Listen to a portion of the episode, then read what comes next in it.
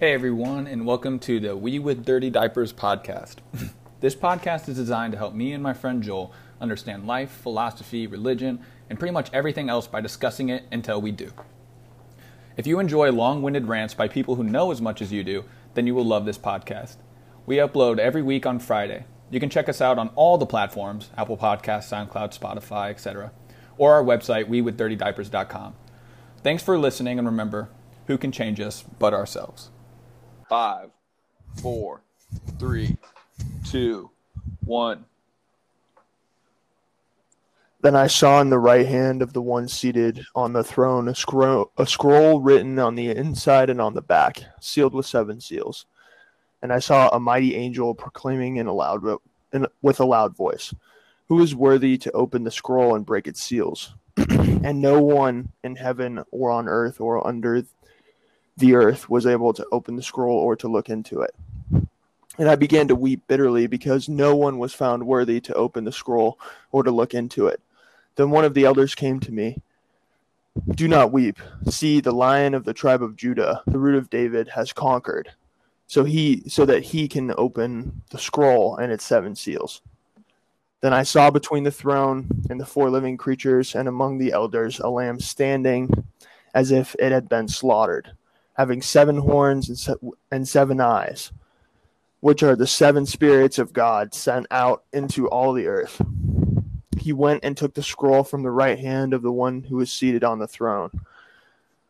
When he had taken the scroll, the four living creatures and the twenty four elders fell before the Lamb, each holding a harp and a and golden bowls full of incense, which are the prayers of the saints. They sing a new a new song. You are worthy to take the scroll and open its seals.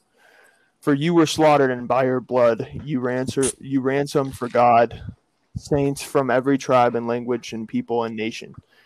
You have made them to be a kingdom and priests serving our God, and they will reign on earth. That's supposed to be in song, but then I looked and I heard the voice of many angels surrounding the throne and the living creatures and the elders. They numbered myr- myriads and myriads and thousands of thousands, singing with full voice, Worthy is the Lamb that was slaughtered, to receive power and wealth and wisdom and might and honor and glory and blessing. Then I heard every creature in heaven and on earth and under the earth and in the sea and all that is in them singing to the one seated on the throne and to the Lamb be blessings and honor and glory and might forever and ever. And the four living creatures said, Amen. And the elders fell down and worshipped. Ooh, that's a good one. There's a lot to unpack there. Yeah. So, you just want me to start? And and Yeah, go for you have whenever you want to add something, just let me know you want to add something, and I'll I'll start to wrap up my idea, and then you can go. Um, so I, the first thing I noticed is the imagery they use. Uh, I don't know exactly who wrote Revelation. It was like Paul, right? John, right? It was John. Yeah. John. Yeah, yeah. So John wrote Revelation, and he was uh, obviously Not John the Baptist, just to clarify. yeah, and he he was obviously pretty familiar with the uh, the journey of Christ, and so he uses a lot of the imagery that he is he associates his life with, which would be the Christ's journey. So a lot of the stuff he's using, imagery like the lamb, uh, he he's he's describing it in the way he knows how to. But I think we need to we need to make sure that we separate the idea, the intrinsic truth that he's talking about, and separate that from his own individual life experience. Because if if you don't do that, you'll get messed up, and you'll think that he's saying something that he might not even know.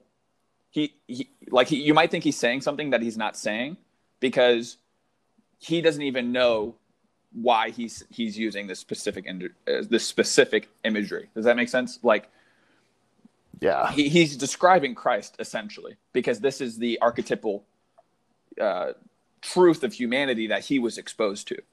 But you have to be able to Yeah, extract that from. You have to be able to extract the truth of what he's saying from his individual life experience to get The thing the thing that's interesting here to me is that so obviously I'm sure you're aware of the parallel between the seven um seals. seals on the scroll. Mhm. The uh, there's a lot of other seven imagery in here. Seven horns, seven eyes of the lamb. Yeah. Um, Seven days and of like creation. was slaughtered. So, in this, in like this, just I feel like this is such a clear connection to the seven uh, points of spiritual power in the in the spinal cord, right? Seven, yeah, the seven points of energy, seven chakras. Yeah, I mean, like, because they're talking about a seal being broken, Mhm. which directly fits into the imagery from the Eastern religion Yeah. there. And I mean, there's all this like, there's a there's a lot of evidence that Jesus went to India Oh, he definitely During did. his- Yeah. dark ages, yeah, like or his dark period, Mm-hmm. but all that shit was scrapped out of the Bible, you know. Can't have any evidence. Yeah, you can't have Bible. any have evidence of another religion. another religion's influence. Yeah, That's that's a that's a Um, really good um, that's a really good uh, point. You know, Eh, because Yeah. even talking about Oh, I just read it. I should clarify. I just, I was just reading about it in um, the Yoga of Jesus yeah. by. Uh, I mean, it's still it's still a great point, and it's interesting because, uh, I mean, theoretically, there's other there's been other spiritual, uh, there's been other spiritual leaders, but it is possible that Christ is the first enlightened human, right? Like, and that's kind of the the real. That's why his story is more influential, and you could even say Buddha got close, maybe closer than any other human.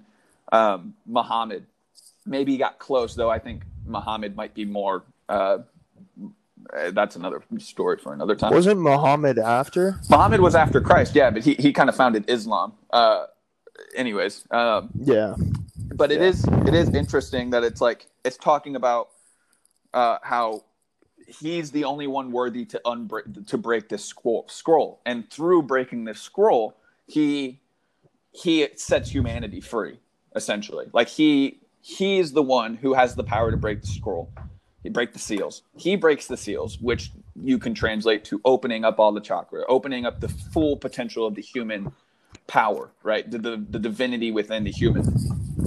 And then through him opening this just like anything in life the second something has been done once humans can now do it more. Like even look at the what is it? The sub four hour mile which was seen as impossible. Like couple you know a couple decades ago now i mean it's happening all the time. Or anything. Sub four minute mile. Is it- Yeah, that's is that the sub, the sub four minute mile? Uh, i'm thinking of a marathon.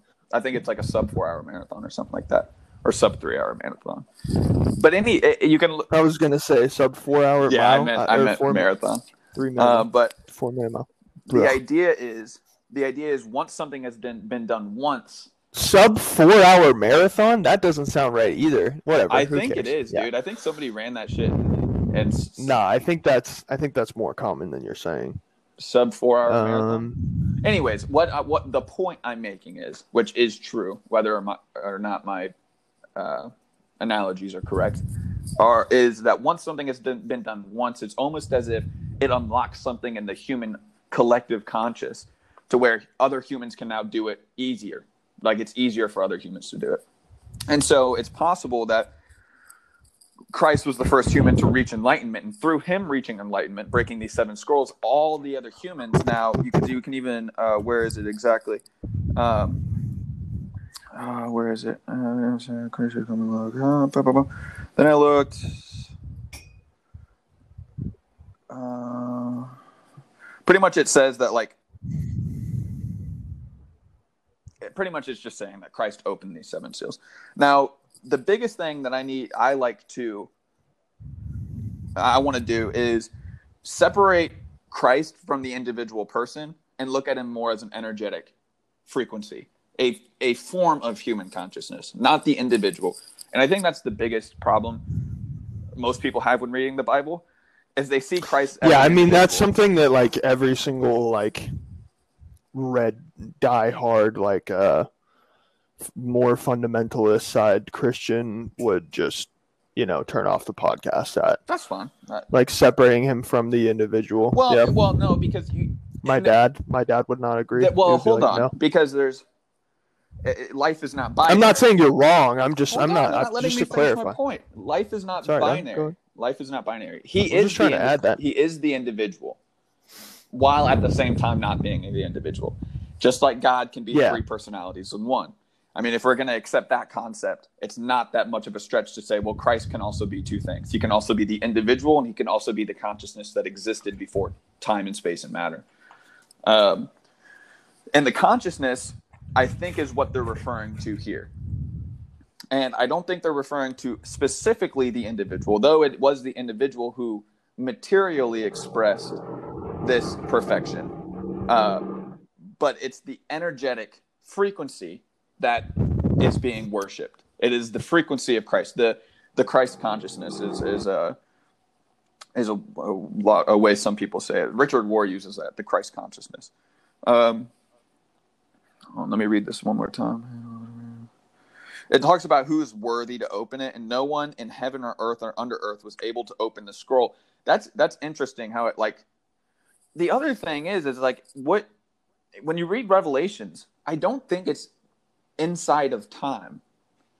I don't think it's a specific future event. There's a lot of people who say, um, there's a lot of people who say that within Revelation, uh, it's a future event, right? Like it's just a future. He's just seeing into the future, and this is all in the future. I don't think that. When I read Revelation, it seems like uh, John is having a total trip throughout time and space and, and matter. He's going through all of it, and he's even seeing it from a heavenly perspective, which means time is irrelevant. So when it says, "And no one in heaven or earth or under the earth was able to open the scroll," I don't. I think this is something that throughout time has been going on.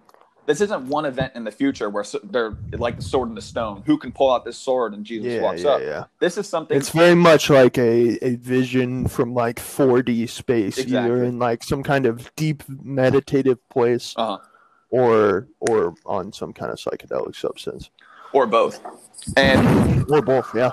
Um, and so when it's saying who's worthy, I think this is this is God looking throughout time at all of the creatures that have ever exist or will ever exist and asking this question to their souls. Like who's worthy to open this seal? And so it's not just an individual event in the future. I think it's outside of time. And this is a question that the, the, the mind of God is cur- like consistently probing humanity to figure out who has this consciousness. And so Adam Adam was the first attempt, and that didn't work because God that was the first free will, and God probably knew it was going to go haywire. Then we had the second attempt where Christ came and he showed that it was possible. And so God was like, okay, this is possible.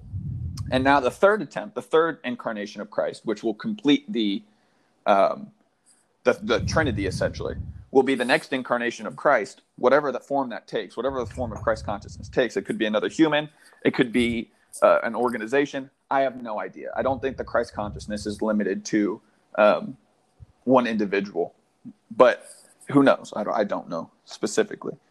Uh, but it's now at yeah, the end no, days. no, no, no. I, I don't either. Just to be clear, and I think the if you were to hold up the archetypal lens and try to look through and see what you can really pull out of each interpretation, the amount that you can pull out um, for your spiritual growth personally if you take it as he it's a it's a consciousness that his personhood eventually developed into Mhm. it's something that exists out there it's a frequency that does exist Mhm. that people can attain and he got there and it, maybe it's the hardest thing it might be the hardest thing ever especially don't if he's the only person to actually do it but I don't think like- people can attain it because it's not. It- It's you can strive to obtain it and you can get close, but to obtain it is, uh, I mean, how many humans have existed and how many people have we talked about actually obtaining this? You know, uh, it's it's not, um, and even Christ. I mean, you would have to go through the Bible, but I don't think even Christ bragged about obtaining it. If anything, he did the opposite. He humbled himself. And so anybody, you know, somebody's bullshitting that they're actually enlightened if they're talking about being enlightened, because that's not what an enlightened person would do. you know, like Uh, there's a lot of people who have claimed to be enlightened, but the fact that they're claiming it shows how far away they actually are.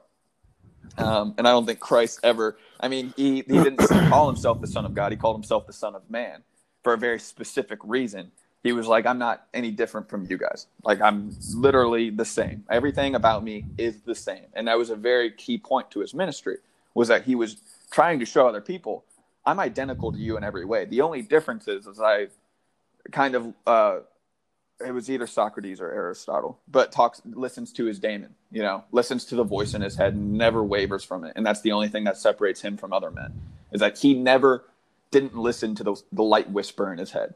Anything it would tell him to do, he did, and it always led him right because he was pure of heart, you know, pure of imagination. Another interesting thing, and this goes back into the image imagery, where it talks about who's worthy. Um, and one of the elders said to me, "Weep no more. Behold, the lion of tri- the lion of the tribe of Judah, the root of David, has conquered, so that he can open the scroll." So that's that's an example where some people might say, "No, see, he's very he, like right here. He's referring to Christ. Christ is the root of David. He's the he was called the tribe of uh, the lion of the tribe of Judah." However, that to me is just uh, John using the imagery that he has to describe the event. I don't think I don't think he knows why he's using that imagery or he's not aware that he's using very specific imagery. But that's that's the only way he can communicate what he knows because that's within his life experience. But what he's I think what he's saying, the root of David is also the root of I mean the root of David is the root of Adam, right? So you're you're the root of Adam is essentially all humans. So saying the root of David doesn't really mean anything because theoretically everybody's the root of David um, well, I think it mean it's just like the uh, it's like the Old Testament Jewish connection. It's like mm-hmm. having more. It's just establishing more ethos, basically, like establishing more currency to the name of Christ by saying yes, the, exactly. The, the, but I'm yeah. but what I'm saying is that by saying the root of David, you're saying the root of Adam, and the root of Adam yeah. is humanity.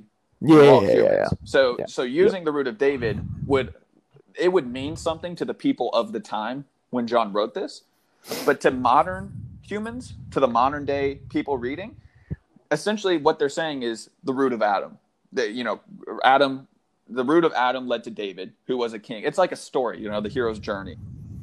And so they're trying to give you like context of how this happened. But as a modern reader, I like to look at that and I say, okay, the tribe of the lion of the tribe of Judah, for for one, a lot of people have been called that in the Old Testament.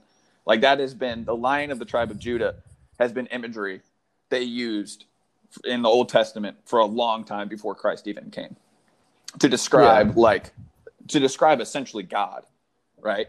So when they say we've no horror, behold the lion of the tribe of Judah, they're not I don't think he's referring specifically to Christ. Even though he might be, John might be, I don't think that imagery is referring specifically to Christ if you look at the context, because so many humans have used that to describe so many different things. And I also, I think it's okay if he is t- trying to describe Christ. You know, like, like I don't, I, I think it, he probably is trying to describe Christ in some way, or maybe that's he doesn't know exactly, but that's what his his brain is generating. That's what you're saying. Yeah, that's what I'm saying. I'm saying he's using the imagery that he has experience with, which would be Christ, right? Right. But we have the full story because we have the whole Bible and we can read it. And so we know that the lion of the tribe of Judah, which he's using to describe Christ, he 100% is. The same with the root of David. He's using it to describe Christ because these are things that led to Christ. um, what's it called? Credibility. He right. fulfilled these prophecies, right?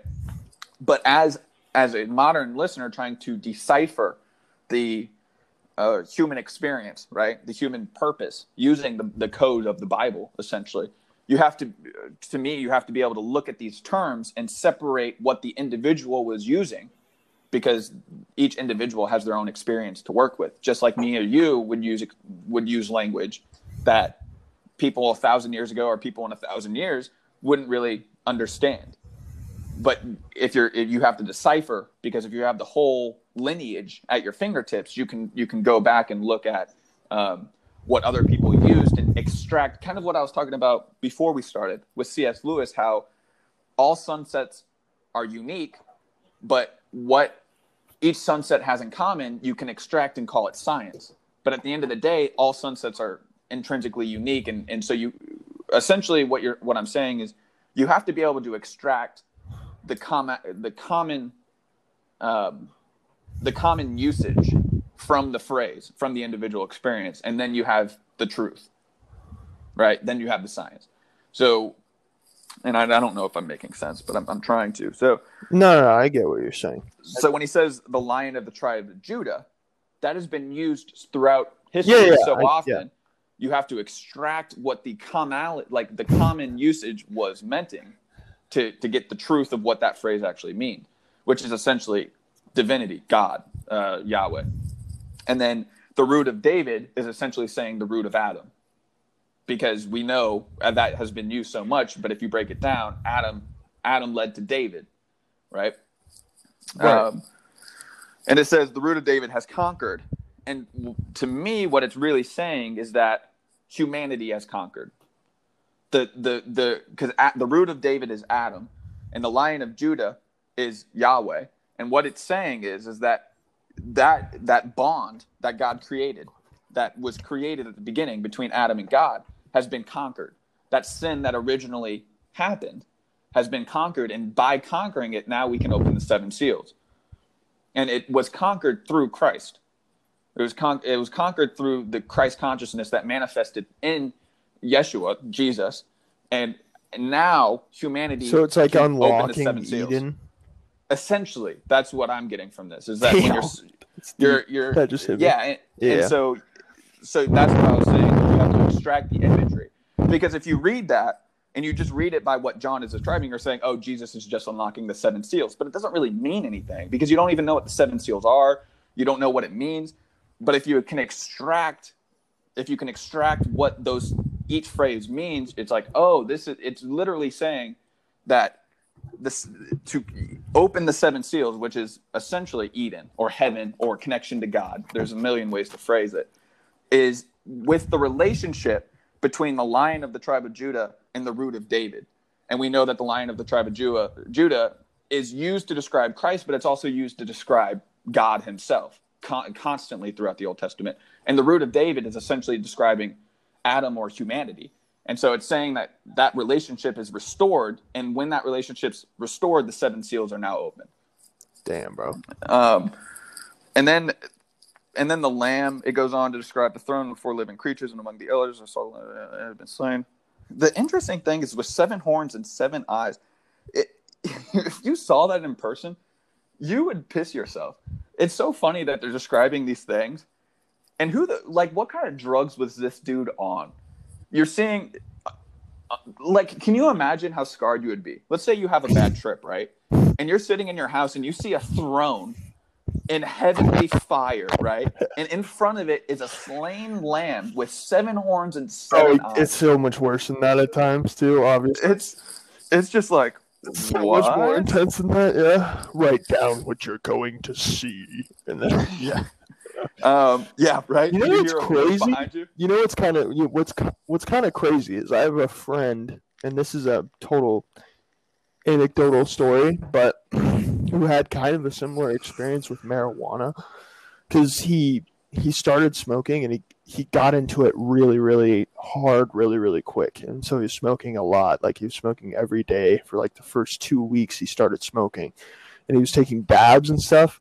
And he was coming back from. uh from I think dropping me off at my house. He was coming going back home, and he had like this crazy like lucid experience where he looked in his rearview mirror and he saw like a demon chasing him. He saw a legitimate like demon creature chasing him down in his car. And so he kept going and he got home and then he went downstairs and he was fine. And then he saw this he the entire room got flipped upside down, he said. And he saw this demon creature on the ceiling, and this demon creature just came down and started talking to him about all the people that were going to die, all the people that were going to get murdered, and everyone in his family, and how everybody in his family was going to die. And then this demon took his grandma, he took like them in like descending order. He took his grandma and just like killed her right in front of him, and then he took people all the way down his lineage and just like killed them right in front of him. And obviously, it wasn't So real, but that's just like people Well- see really crazy shit on drugs sometimes, man. It's weird. I uh it's interesting. So that that definitely happened. It was definitely a real demon. Uh, and it definitely was a real experience, in my opinion, just from what you're saying. However, um, the reason the demon won was because it got to his mind. Because the, de- the demon has no power except the power you give it, and so the fact that he gave in to fear, um, I don't know. I, I don't know. I'm just guessing because I, I got I know I would piss my pants. But the the fact that he gave in and allowed the demon to even talk to him about these things, the, obviously that's not going to happen unless he believes it. Because demons only the possession thing. The Hollywood I the Hollywood version of possession is it's a false narrative. Possession actually takes place in the imagination because humans have the ability of the law of attraction, right? You what you think you become. And so if a demon can implant an idea into your mind that you actually meditate on or you believe, it's very possible that your mind is strong enough to attract that into your reality. Oh, dude, And the dude, demon feeds can I that. connect this to something too? Sure. Okay, w- like with resentment too. I mean, that is just an idea that is planted into people sometimes. That Mhm. like someone, like someone really, if someone really hurt somebody else, that they just hold on to that like grudge and that hatred for so long, and they may they probably don't even want to have it, but it's there. That that just like they just hate them. That's I think that's totally potential to be like whatever demonic or something like that. Mm-hmm. It's part of hell. And any positive thing is part of heaven. Right. and you're, it's just a continuous battle between the two forces over the human mind and which one Right. which one are they going to manifest um, so back to revelation uh, another interesting thing is so after uh, the you know the root of david has conquered and between the uh, which are the seven spirits of god sent out to all the earth he went and took the scroll from the right hand of him who seated on the throne and when he had taken the scroll, the four living creatures and 24 elders fell down before the land, each holding a harp and gold, golden bowls of incense, which are the prayers of the saints.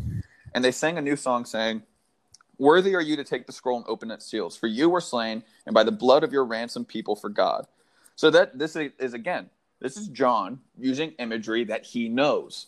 You know, you, that you're slain. You, because obviously Christ died on the cross, and Right. and Christ was enlightened. So he's using imagery that he knows to describe the experience.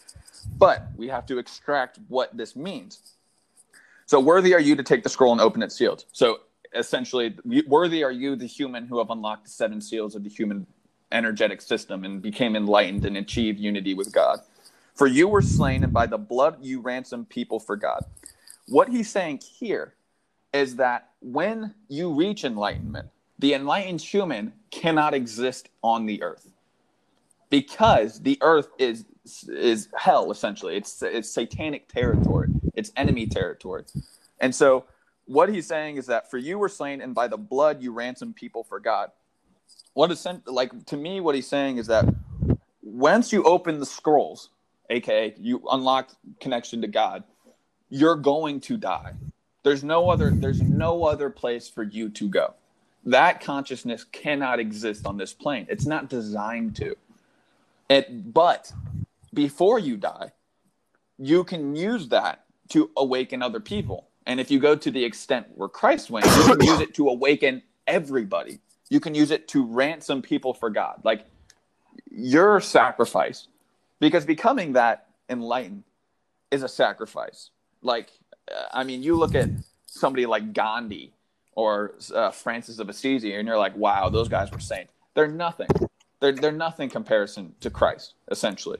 Uh, though, you know, Christ wouldn't say that in terms of like actual human potential. And so, Actual human do you think it's actual human potential or do you think it's just that every human has, but whether or not we unlock it is a is Yeah, another yeah, yeah. story. Okay. I mean, we all have seven chakras, uh, but how many? Like, like my fucking chakras, they are like a kinked up garden hose, right? Right.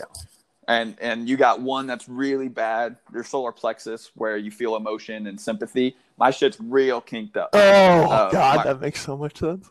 No wonder. Yeah, and, and or or your heart chakra or your throat chakra, where some people don't have the ability to say what they want or express things, express ideas or feelings. Deep, That's that's deep- your throat chakra. throat- Maybe that's real kinked throating, up. And then throat. even like and then to the point where you get to your crown chakra which is your connection to the spiritual because the, the flow starts at your root your nuts and it goes up right but if everything is kinked up on the way you get no flow the, no water's running to your crown chakra and you have zero connection to the spiritual realm So how? What So- do you do to make it better? Is there anything? Well, it depends on how hippy dippy you want to go. My sister would tell you, you know, each each chakra has a, a color assigned to it, wearing certain colors, um, Ooh. carrying around crystals of a certain energetic No. vibration, uh, smelling certain things.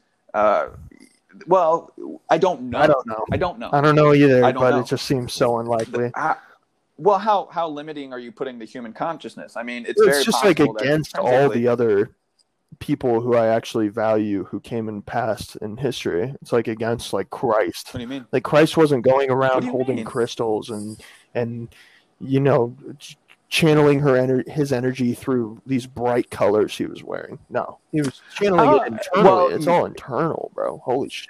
Yes. All internal. Yes. Uh, but but we're not Christ. And any any advantage we should probably take. And and uh, yeah, I, d- I don't know, man.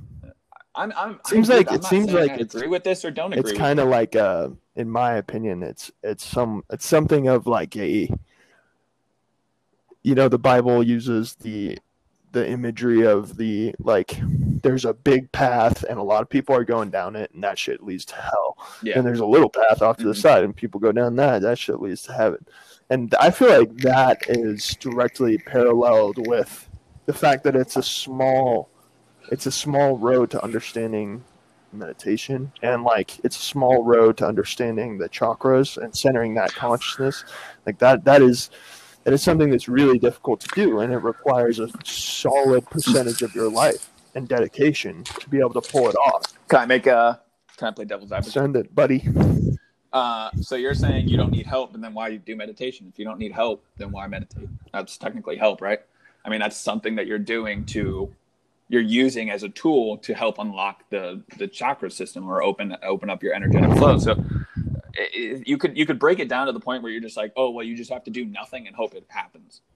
Or you can say, well, or you can take steps, whatever those steps may be, as as minute as they might actually help. And the fact remains is that the human mind is more powerful than anything if you're wearing colors because you're trying to open up an energetic system, it might not actually do anything, right? But the idea that you're doing something might be what matters. yeah i mean The idea that you're trying to every focus- religion ever yes yeah. Yes. So so to say, oh, you shouldn't wear crystals or you shouldn't wear colors, I don't know. But the fact that you're focusing on it and actually putting effort and and doing an external thing to to help yourself, I think is what matters more than the But it's such a thing. lazy So- external thing. It's like you buy clothes of it? certain colors, and then you buy what bracelets of certain colors, and you buy these crystals, and then you go around town with them. It's like, oh, attention is never easy. Attention is never easy. The fact that you're putting effort means that you're not being lazy, and effort always requires consciousness, and consciousness is never a bad thing. yeah. I mean, Being I had this anything. conversation with my friend McGill about prayer. I'm not against praying. Let me clarify. I think praying Depends on the praying. I think praying is complicated. I, I don't really, I don't really get it. I've never had a connection to it personally, but I do register Well, you're talking about the connection between meditation and improvement in the self and the way of looking at the world. But prayer is just meditation if done correctly. I mean, I, I don't think the whole um, show show off that people do at church to show how spiritual they are is prayer. I don't think that's prayer. I think that's a performance, and there's a Yeah, but difference. what? So what is prayer? Get specific. Uh, prayer prayer is if you're praying, you're not asking God for anything. The second you ask God for something, God heal this person, you're not praying. You're Isn't it? I feel like t- I feel like I've had a lot of conversations with people about specific auditory sounds that you make when you're praying. And I don't really think that matters. I think praying is about accessing a condition of your heart that God then sees and then seek, seeks a communion with that condition.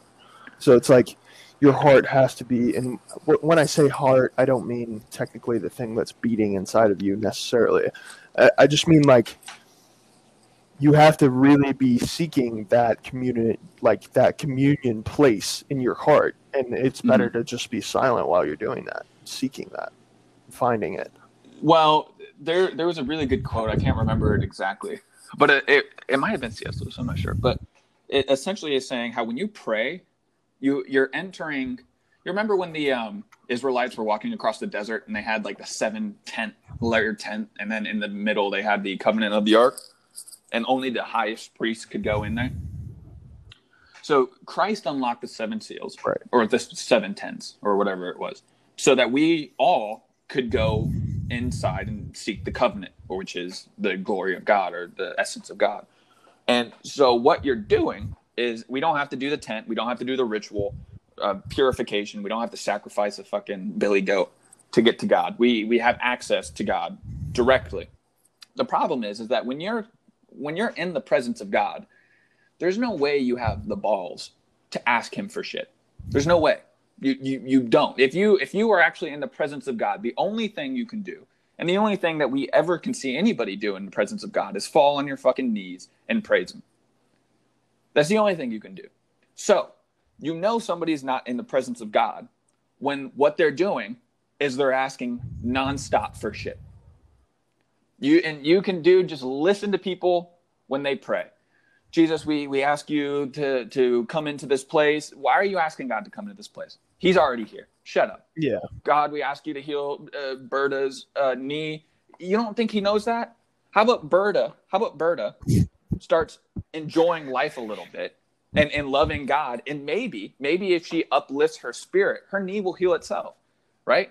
maybe God doesn't need to do anything because he's already doing it. And the only person stopping the healing process or the, the mind's potential to heal itself or the body is Berta's unwillingness to let go and sacrifice her, her ego, right? Like she's blocking, she has chakras that are kinked and it's not allowing the energy to flow through the body, which would be optimal health. And, and, and that's or, part of it. And then also, I think part of it is also, I think God I don't know. We can get into a discussion about this, but I do think God, there is an element of God that is kind of like material in the sense that, like Christ said, um, to those who have much, more will be given. To those who have uh, none, all will be taken. Right? Something like that. Yes. So, like, yep. there is a sense of like um, focus on material reality within the Bible overall, definitely, and especially in the Old Testament. But you can't. I don't know if you want to count that because Christ is kind of what what it's all about. But. Well, it's it's again, it's human experience. Like they they they they used imagery that they had, just like me and you do, and and you have again it, the only reason they're expressing material, you know, material things is because that's what they had to use to express. That's all they, that's all they knew. Um, and, and the spiritual side of humanity has always been there. However, how we express that, those spiritual things has changed because we, our imagery has been added on and added on and added on to the point where we are now, where we can express these complex ideas in a more precise way because we have thousands of years of um, thousands of years of expression to reference and so we can we can pick and choose what is the best way but those ancient humans those older humans they didn't have that at, at all all they had was observed they, yeah is what they observed so they used what they yeah. observed and that's why you get this seemingly material um, I don't know. They, they uh, obsessing like they use material to describe spiritual, but that's just what they had to do. It's yeah, yeah, yeah definitely. Way. It's so uh, yeah, I just wonder what it was like for like Christ's apostles at that time, because they were just fishermen, right? They were all dumb. They're, they're yeah, all dumb. just completely regular dudes. Mm-hmm. For that time, Christ just said, "I will make you fishers of men." Well, there was a couple smart ones. Like, there bro. was a you know tax collector, there was a lawyer, um, but then there was a couple fishermen. Which one was you Judas? Know? And I think what was that, his occupation? Judas. planting trees so he could hang himself on them. Something. Fucked up. Something like that. That, that was uh, yeah, that was Dude. raunchy. That Uh, thing with Judas is the, uh, wild. That's that's a uh, that's that's complicated. Oh, the big one. Did Ju- Judas go to heaven? That's a that's an age old question, and most Christians, ninety nine percent, ninety nine point nine, will say no, he didn't go to heaven. He betrayed Christ. How could he go to Yeah, heaven? Peter did. And I say, Peter betrayed him three times, and he wept bitterly, and Yeah. so did Judas. That's why he fucking killed himself, bro. He was like, "Fuck reality. Well- I can't handle the, But- the guilt." well, I think that people have a misunderstanding of Judas because I think he was, he, he obviously made a huge mistake, right? But he did remorse, and but but the problem is, and this is a very interesting allegory on the human experience because you have Paul, right, who who betrayed Christ three times, and then you have Judas. Both of them betrayed Christ. However, one of them had much more severe consequences than the other. And why is that? And I don't think, and I don't think Christ saw Judas's uh, betrayal in a in a greater way than he saw Paul's. I think he saw them the Peter, same. If anything, Peter. I think he saw Paul's Peter. Peter. I think he saw Peter's as in greater magnitude. His betrayal as in greater magnitude than he did Judas. And the reason I think that is because Judas was just fulfilling fate, right? Like, I mean, before it even happened, Christ called Judas out on it. You know, he was like, "You're going to do this. There's nothing you can do." So, and this is a very interesting question on free will. Like, you know, like, so. But here's the here's the the kicker to try to keep it simple because we can talk about this forever. Is that when Judas made his mistake, he remorsed. He gave back the gold. He's like, I don't want this shit. Let him go. You know, like let him free. I made a horrible mistake. It's not like he kept it and was like, ah, fuck Christ. He was like, I, I need, I can't do this. I made a horrible Yeah, yeah, yeah. mistake. Take your money back. Yeah. Let him go. He's, he's innocent. Um, but at, by that point, the one mistake he made allowed the devil, allowed evil into his his mind, right? And even in, in no matter how much he remorsed, that one mistake opened up a gate and something took, something went through, right? So Well, I mean, also in, in a certain sense, if you believe the, um, if you believe the Bible's, you know, direct notion of the miracles Christ performed and the kind of like, the kind of just the the person he was, it's almost logical that if you hand people over for that person to be killed, it's like it's almost logical to go hang yourself. It's almost like fuck this. It's like how could I become that? Well, it's almost payment. It's almost like payment. He's like, well, I took Christ's life. Uh, I have to sacrifice my own, right? That might be the only way. And and I think at that point the devil was tormenting him, um, so much that and and he was weak. Obviously, he was weak. He fuck. He sold his his master's life for thirty silver pieces, right? He was obviously a weak-minded Right. human, and so it's not unlikely that once he sinned and opened the gate for something to come in and torment him, an evil spirit to come in and torment him, that evil spirit had total control. Just like your friend, when he gave in to the fear of the, the demon chasing him, the demon then took his mind and said, I'm going to kill this person and this person and this person. And it just went down the list and started tormenting him. Right. And and I, I think that since your friend's crown chakra probably wasn't as opened as older humans, because I think the farther back we go, the more unkinked our energy system is because we were so in tune with nature. Uh, we were walking, our diet was probably too. more consistent, just overall more healthy. So our energy system was a little bit more open, meaning our connection to the spiritual realm was a little bit more open.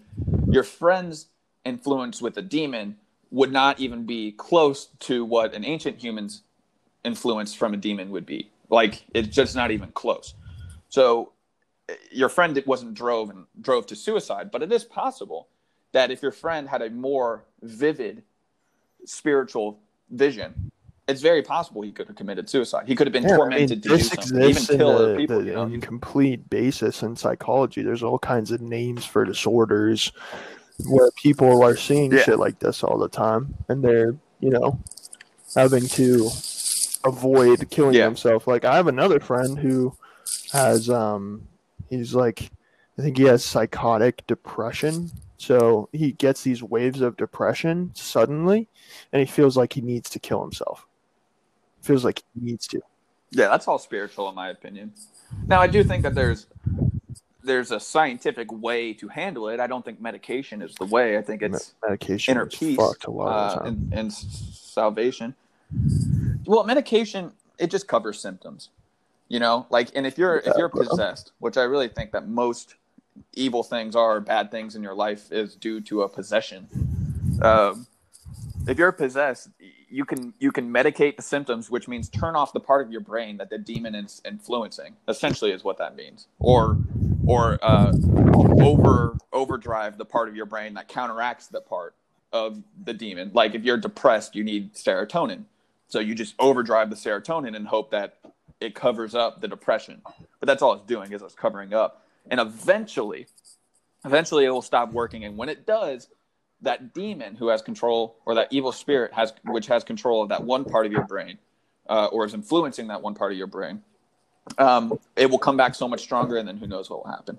That's why medication's bad in my opinion. And that's why i won't take medication for my anxiety. I've been recommended you're like oh get medication. Go take some antidepressants. Go do something Yeah, nope. no, my girlfriend talks to me about deal- depression too.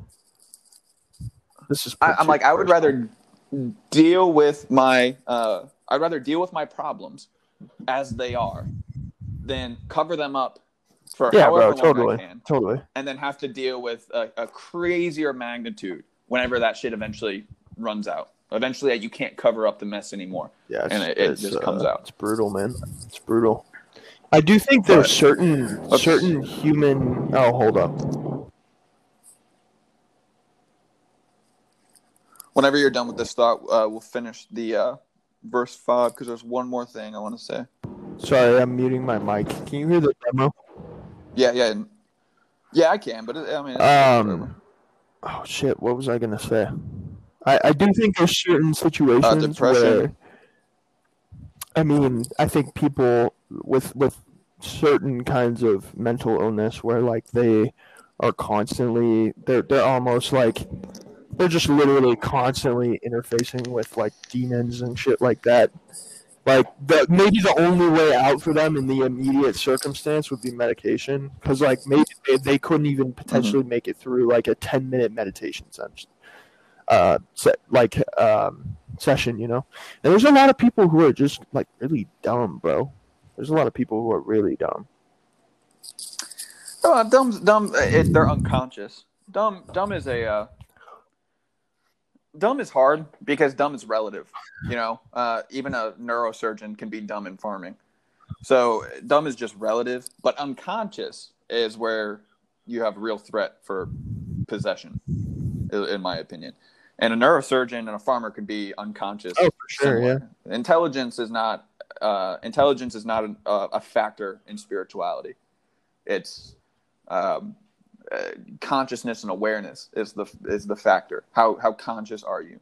If you're conscious enough, you can know the second a demon starts whispering in your ear, and you can just think cast it out. You can just tell it to go helps away. you be more conscious. Conscious to a certain extent, though. Like once you get over it, Hmm. It's an interesting just premise. because How, it, how do you think? so? unlocks the ability to for some people. Like some people, I can't even believe some people's nutrition. Like people I work with at King Supers who come into Starbucks every day and just eat whatever the fuck, whenever the fuck, and that's the way they've been eating for so long, and they just have so much sugar in their diet. And they're like barely there. Like Yeah. the wavelength they're able to produce when you're communicating with them is is just so frail and fragile. It just needs to be protected. It's like uh There's a good. I- I don't know. Um, I just feel like they're, they're, they're it's kind of like dumb. It's kind of dumb. It's just kind of dumb to not pay attention to nutrition. okay, well, but If you feel okay, like shit. you're you're missing the. So there's a quote that says, "Knowledge is power, and ignorance is bliss." Most people can't settle for one and end up with neither. And and I think this kind Hmm. of ties into what you're saying. You're saying knowledge is power. Therefore, the knowledge, being knowledgeable or intelligent, gives you power, right? and and power unlocks the ability to be conscious because consciousness is power. But ignorance is bliss and bliss is power. Peace is power. Peace is consciousness to some degree as well. So the problem is is that both ignorance and and ignorance in the sense that you're not thinking too hard about things not dumb not unintelligent or unconscious ignorance is not unconscious in this specific example, ignorance can be used as a as a word for unconscious. But in this in this quote, I don't see that's what ignorance means. Ignorance just means uh, you're not overthinking things. You're not you're not trying too hard. You're you're you're willfully ignorant, which is is a powerful thing. Um, and so knowledge is power, ignorance is bliss. Most people can't settle for one is the problem, and they end up with neither. And so there's a lot of people who they want to be intelligent, right? But they're not. Sorry. Most people want to be knowledgeable or intelligent people. They want to be knowledgeable, but they can't handle the pain and suffering that comes with intelligence, the discomfort that comes with scrutinizing the world in every single detail and, and seeing past. And the discomfort that comes with rigorous learning. It's a painful thing. And any intelligent person, really great minds, are tormented. They're tormented, and but they're willing. They're willfully sac- sacrificing peace for power, and that that's fine. That's totally fine. Then, then there's the other side. There's, Wait, there's that farmer who who's does nothing but farms, has a lo- Tortured for for power. and intelligent people, intelligent people, Right. people who people who sacrifice ignorance for for knowledge. You're tormented because people can't lie to you. You can, you see past the illusions. You see past the social structures. Things don't make sense. You don't know why you're going through these daily tasks because they seem so dumb, and you know they're not doing anything. And you see how how futile life is, and how infinitely small each individual life. And when you see a dead kid on the side of the road, you feel nothing because you know there's a million more happening around the world. You're not you're not sad by a dying dog. You're not sad from your dying parents. Nothing, nothing, nothing. That well, this is the problem with knowledge because you see through God's eyes is essentially what God. I mean, God is knowledge, and so you can get to the point where you're so intelligent, it's nothing but pain because you see the futility of the human experience, which you are experiencing, and that means you see the fu- futility of your life, and you see the futility of relationships and laughter and love. And these things you're, you're questioning and scrutinizing, and your brain can never turn off, and you can never just enjoy an experience because you're too busy questioning everything. It's horrible. It's horrible. And then there's the other side. But, But I mean, power. Christ But was it's im- power im- at the end of immensely the day. intelligent. I think I would argue. Uh, yeah. Hold on, hold on. We'll get to that. Um, and- but then there's the other side, the the the dumb farmer, right? Who wakes up every day at sunrise, feeds his cows, you know, has some kids running around who he, he treats right, has I'm a wife sure that loves him and cooks him food, watches the sunset every day, Yeah. and goes to bed. It's bliss. For It's sure, but I feel like It's- you're it's framing it in He context that helps prove your point at every level. So, like, there's also an a, an entirely Well- like other side to this where if you're a blissful, sorry, go ahead. Well, you're not letting me finish. if, if you're not continue your point, blissful, 'cause you I wanna know, hear what you have to wandering, fat, nutritionally deficient, just just not taking care of yourself, What? like like just You can still be you're blissful. just lost and astray and you're making no money and you're having you know you're you're completely unconscious, and you're lost and you're astray and you're also really Okay, so not you wouldn't do good on an IQ on the IQ section. But I just said, I just said at the beginning, when I'm talking about ignorance in this context, I'm not referring to unconsciousness. It's not. I'm Okay, the not ignorance saying of enjoying of enjoying you're- like of of doing whatever you of want whenever you overthinking, want. of overthinking. No, of overthinking things. Oh, you're you're you're Okay, ignorance okay. in this context that I'm using it get what you're saying. is overthinking. You're not thinking about why things are. You're not thinking about how things are. You do what comes when it needs to be done. You're doing things. You're not unconscious. You're not lazy. You're just not overthinking. You're accepting life as it is, right? Christ was both knowledgeable and ignorant. He, he, he didn't overthink, but he also knew. And that made him very, very, very powerful. Most people can't be both.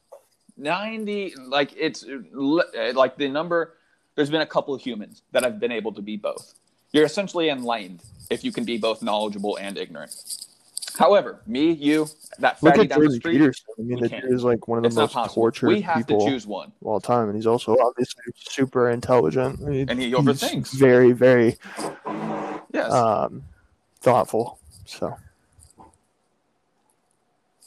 and so what i'm what i'm saying there you're right christ was both but to be both Oh yeah, totally. is not an easy totally. task and it's Yeah. even more tormenting probably it's more tormenting than just be knowledgeable. Most people can't settle for one. Most people want to be knowledgeable. They want to be intelligent. They want to people to, to listen to their their opinions and, and be able to prove people wrong but they also want to be ignorant and they end up with neither. And that's where most people fall 99% is that they can't choose one. They can't live with the suffering of intelligence and they can't live without the bliss of ignorance. And they end up in this you know when christ says that you're lukewarm he's going to spit you out that's essentially what he's saying. He's like there's two paths and both work. Both work. You can be ignorant which means in this context not unconscious but uh, non-overthinking. You're not overthinking life. You're you're doing life. You're living life and you're enjoying life without thought essentially. And you're you're you're you're in you're with you're dancing with life and you're you're just letting life lead you on this dance and you're not resisting it. And then there's the knowledgeable person who overthinks every step and ends up stumbling sometimes actually stumbling a lot but they're still dancing with life right? And at the end of the day dancing with life is the path to, to god. If you do both if you do both life ends up not dancing with you because it can't stand you trying to lead and it can't stand you always overthinking every step and it you keep changing right? Here you'll you'll dance and it's like okay we're in a flow and then you'll stop it real quick. And and it's it's to be both and do it correctly means you're enlightened if you do both and you you're not enlightened you end up with neither so i don't know why i started talking about this quote but it's a good quote but you have to you have to change some definitions for it to work why do you we think that about this? works in general with people's lives too? Like on the what do you what do you Yeah. mean? yeah no I think I, I yeah uh, it's a good point. Really good point. Wait, what do you mean works with people's Like, life? What's, what, what, to not be lukewarm. So, like, if you're really trying to set out to make an impression on the earth, or you're really trying to, you have some kind of purpose. You're setting out to try to achieve some kind of enlightened consciousness. You're setting out for toward whatever it might be. Like, you just have to strive one one dimensionally, almost. Oh god, dude! If you're striving to be enlightened, Not striving gonna be enlightened, but striving. I, I feel For one, I feel like enlightenment you're is striving like to be a- famous. it's like a long spectrum and every movement you make in the direction of it is reciprocated on that spectrum it, it moves you lifetimes. it moves you and of course that's the phrase enlightenment way the hell out there but every No. single movement moves you towards that direction I think enlightenment. I think enlightenment takes lifetimes, and I think the Christ consciousness actually manifested multiple times throughout Avatars. history in multiple individuals, and it wasn't refined. It wasn't essentially it wasn't refined until Christ, you know, and that's when we saw the Christ consciousness. But I still think it hits people.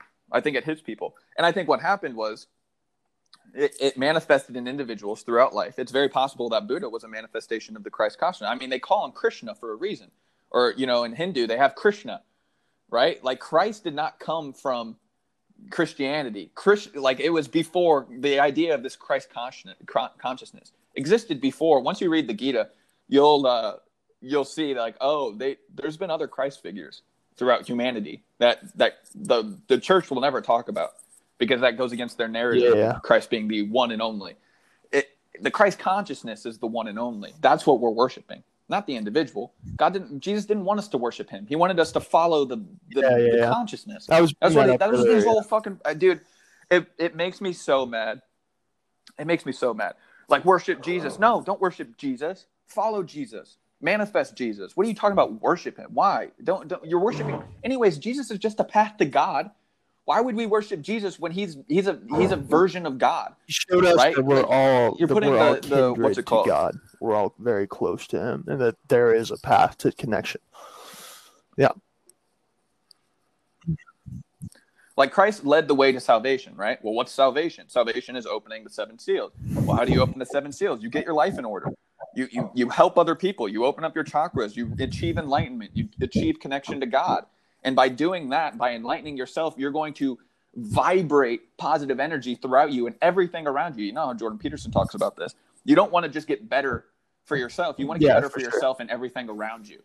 Right? And Think when of, you get uh, better, and Aslan everything around you will get better. the, the spread of the uh, green Yeah. grass. Such cool imagery.